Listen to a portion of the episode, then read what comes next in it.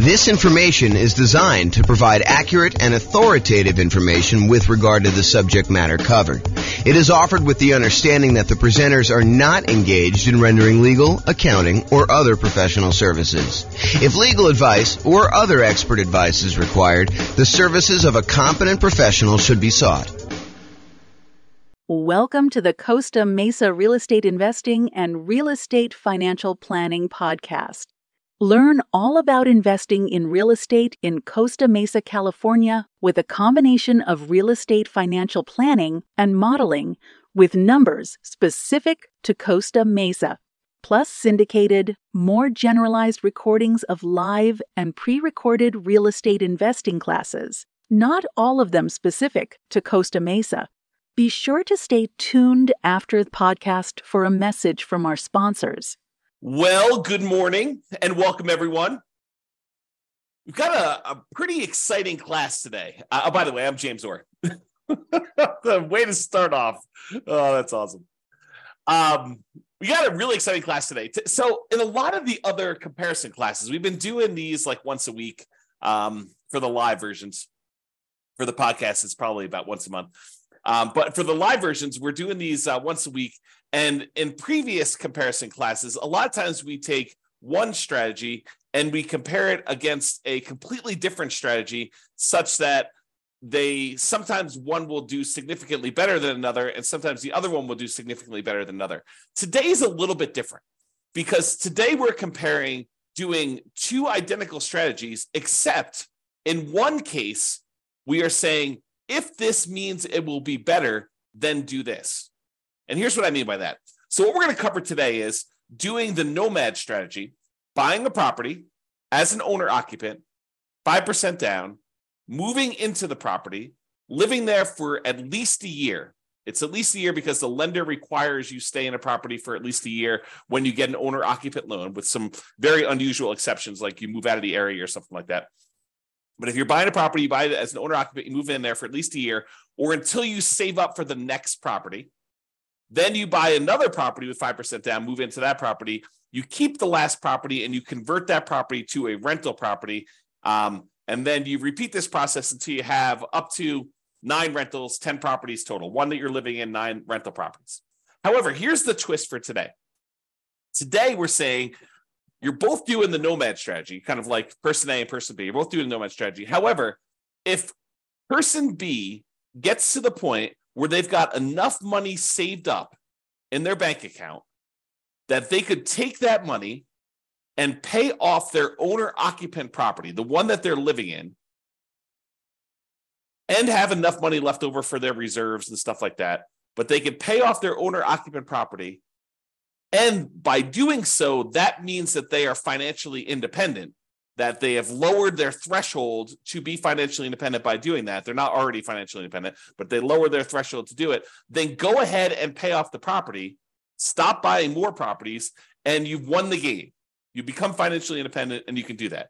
And so either it's going to be you didn't pay off the property and it's exactly the same as doing the nomad strategy, or in some cases, it's better. And the question that becomes how much better is it? And is this even a reasonable thing to do to kind of get to financial independence early.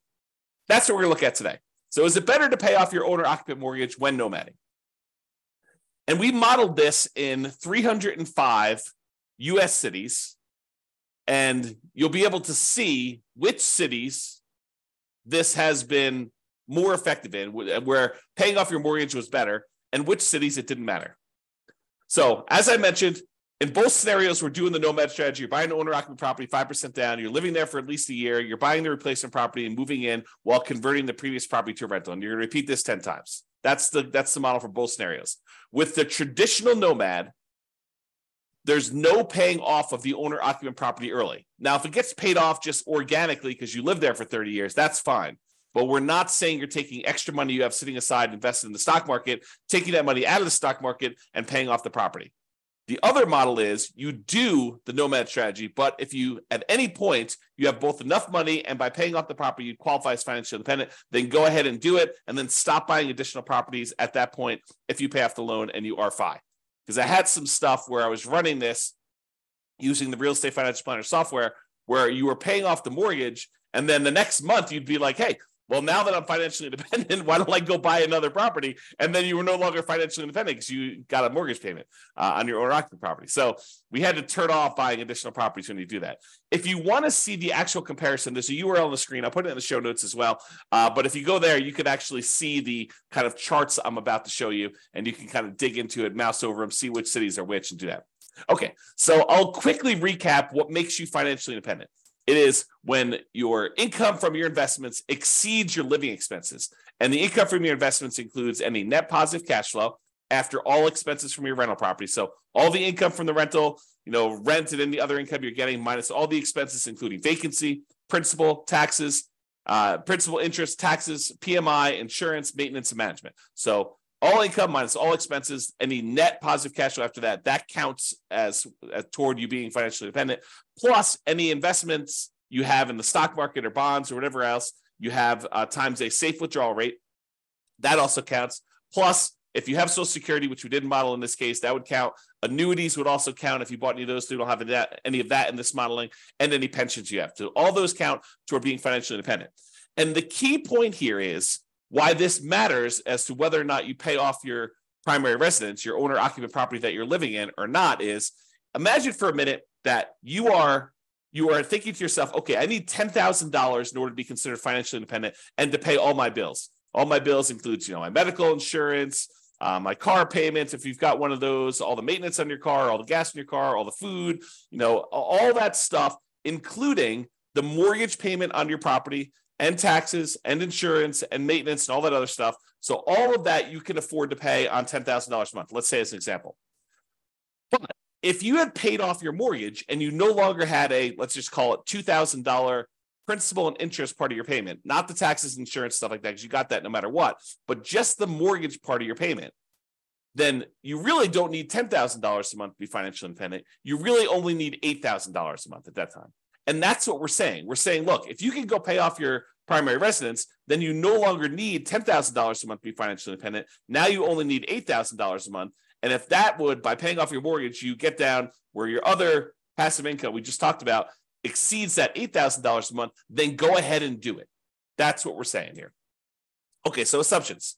Each city modeling uses the median home prices and the estimated rents on those properties we did not apply any of our like optimization strategies to improve cash flow. One of the things we're really big on, and we've covered a lot in previous classes and stuff like that, is the 88 different strategies to improve cash flow on rental properties. We did not optimize here. We're really just buying like off the shelf properties that we didn't do a really great job of optimizing for. Now, the job income does vary based on what city you are. Because if you made the same amount of money you did in Mobile, Alabama, as you did in Los Angeles, and the prices of properties are very differently there, then it means that you know in Mobile you'd be crushing it, and in Los Angeles you would not be. Um, and so we really wanted to vary the incomes you earned in areas to match the price of houses, so that you could do you know a strategy there. So really, um, if you're in more expensive markets, you make more money, but that also means that you need to exceed that amount of money that you're making in order to be considered financially independent. So to those who we give extra stuff to, we also require more of them to be considered financially independent. Okay. Uh, we do start everybody with just enough money to make a 5% down payment on an owner occupant property with some closing costs in their marketplace. So if the median price of homes in your marketplace is one price, then we make sure you have enough for 5% down and some closing costs so that you can buy a property there. So that means that everyone's not starting with the exact same amount of money. Okay. Um, you're buying the owner occupant properties with 5% down. And with Nomad, you keep moving out of the property and buying your next owner occupant property. Now, when we do this, interest rates, the interest rates when buying the owner occupant properties, which is what we're doing here, is going to be 6.5% with 5% down. In addition to that, there is going to be private mortgage insurance because you're putting less than 20% down. And we do take that into account. Now, if they were buying rentals, which they're not, we would have assumed 7% for non owner occupant properties with 20% down with no PMI. But we're not doing that in this particular case. We're also assuming that they're earning 7% per year in the stock market. And we modeled it out to 100 years just so that you could see the full length of all that stuff that you've got going on there. You can see all my assumptions in detail if you want to. You can go to realestatefinancialplanner.com forward slash model and dig into your city and see the exact assumptions for your city in like excruciating detail. There's a whole bunch of stuff there. Okay, so without any further delay, how big of a difference does paying off that mortgage make? Well, in 305 US cities, in 187 out of the 305, about 60% of the time, you would be financially independent faster if you paid off your owner occupant property doing the nomad strategy. 60% of the time, you would be better off paying off that property. In 118 cities, it didn't make any difference at all. In other words, you never got an opportunity to pay off the property because it wouldn't have meant you did it any faster. It may still be fast because you're doing the nomad strategy, but it wasn't any faster for you to pay off the property. You would have been better off just kind of letting it go. You would have been financially independent in those cases. Okay.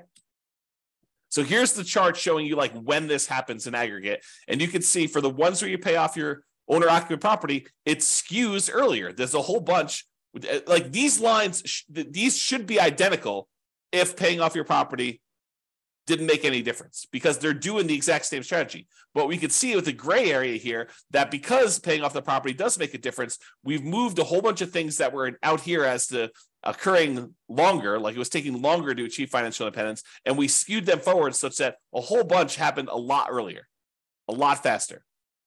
Bunch of cities, number of cities is vertical, number of cities increased earlier on so that you were end up being financially independent doing that. And you might ask me, well, you know, how much faster? Is this like one month? Is this like two months? No. In some cases, it's like 10 years. In some cases, some really rare cases, like one or two things, it's like almost 20 years faster for you to have done this, which is crazy to think about.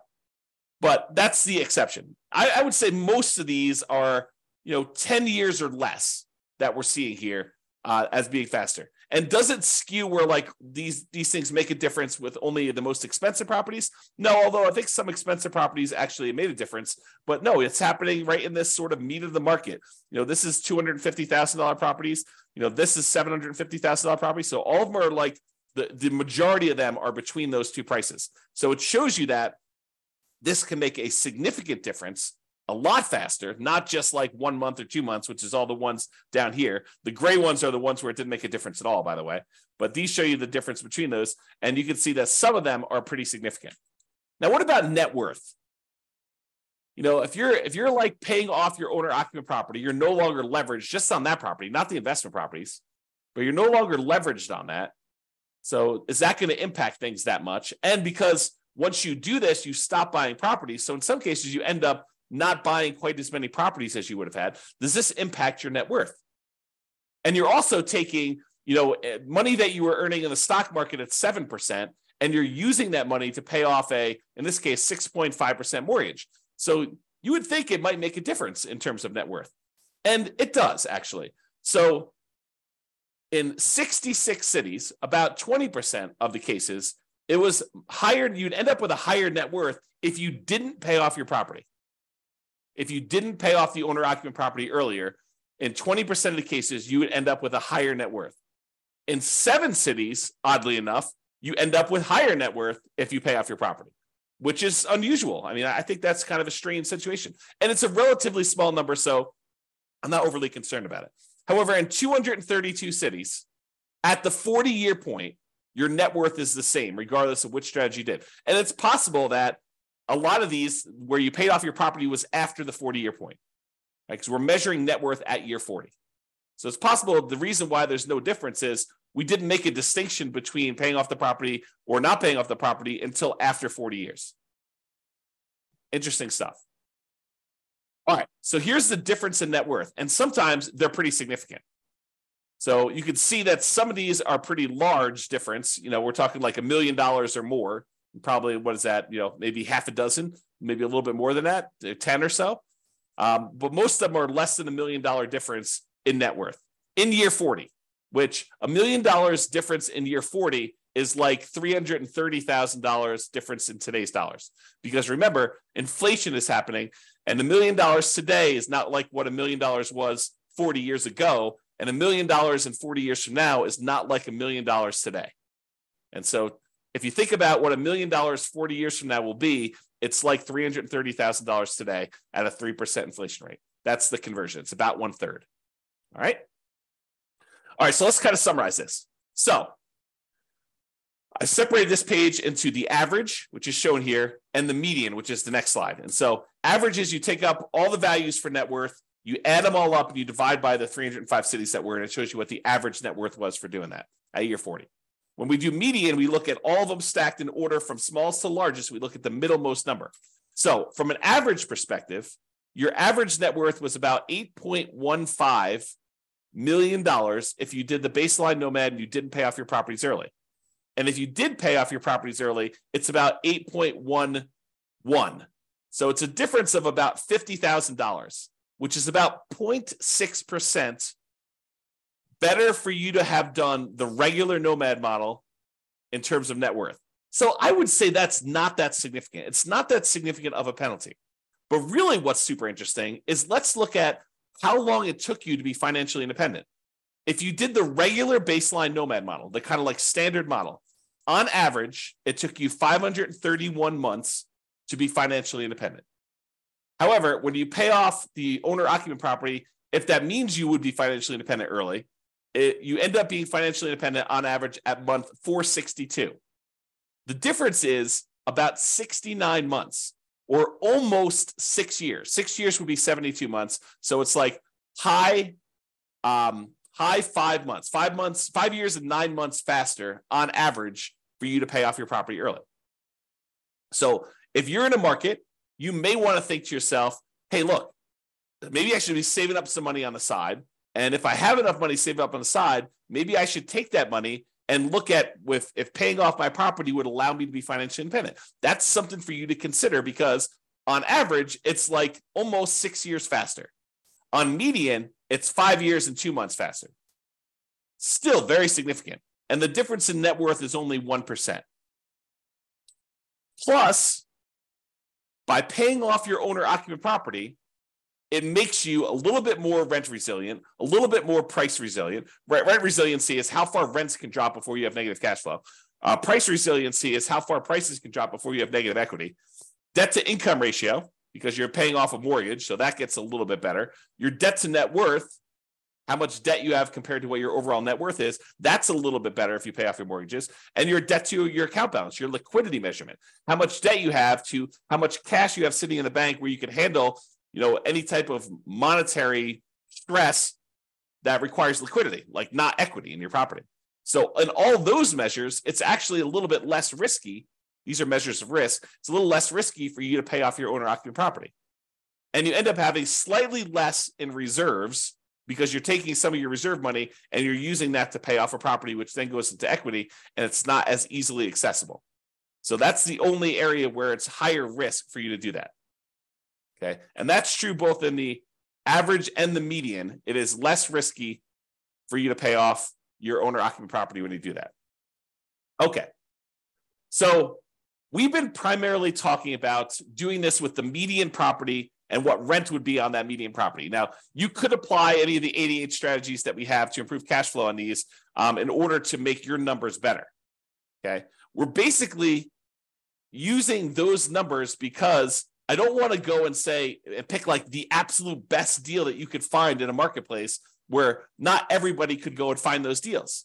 Now, you should be able to, and you could do this, do better than what I'm suggesting. You should be able to go into your marketplace and do better than what I'm suggesting here because I'm not really picking great properties. Now, if you're an expert in your local market, which I am not, I'm not an expert in 305 real estate markets. I don't understand the nuances of all these different markets. I barely understand the nuances of the market I live in. But if you're an expert and you go look at the detailed analysis I've done for this or any of the other things in your marketplace, you're like, James, your numbers are off. Like, you know, properties are more like this in this marketplace than with this rent. Let me know. I will go ahead and update the database, rerun all the scenarios, and then your, your marketplace will be correct. So just reach out to me via email, go look at your stuff there and say, you know, I think it's better if you do this. Now, what I don't want you to do is go in there and say, you know, this one deal I found in the last 10 years, it was these numbers and it was amazing. I'm not trying to cherry pick the like best case deals where only, you know, a small, very, very small number of real estate investors could expect to achieve that. What I want is I want the numbers where any real estate agent can go into the market and with the minimal amount of work they could find these deals, right? Like, you know, like at almost any given time, you can go into the MLS and find deals like this. That's what I want to use so that any investor in that market could expect to achieve those results. So reach out to me if you can do that. All right. So, in conclusion, in our current market conditions, current prices, current interest rates, current rents in 305 US markets, using less than ideal median price and rent properties, and paying off your owner occupant mortgage only if it means achieving financial independence, that means that in about 60% of the cases, you would be better. It would be faster for you to be financially independent if you paid off that mortgage. However, you end up with a higher net worth in about 20% of the cities by not paying off your property faster, maybe continuing to buy properties and not stopping work. The market does matter, though. You'll not be able to improve your time to financial independence in every market doing this. You have to pick the one. You have to actually do the math and determine that. It is best if you look closer at your specific market and apply as many of the 88 cash flow improving strategies as practically possible to improve on your implementation of this, and then evaluate every six months, every three months, every year, and look at your situation and say, should I pay off my owner occupant property now? Should I take any money I have and set aside?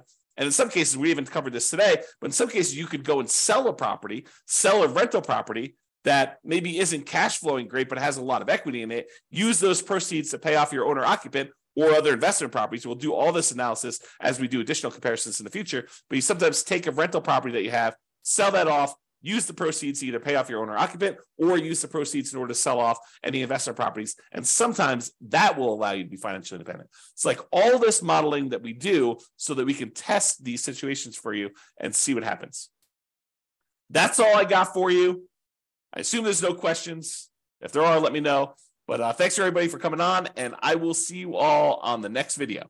Bye bye for now. With home prices up, mortgage interest rates up, and rents up, but not quite enough to counteract the higher prices and interest rates. Cash flow on rental properties in Costa Mesa is harder than ever.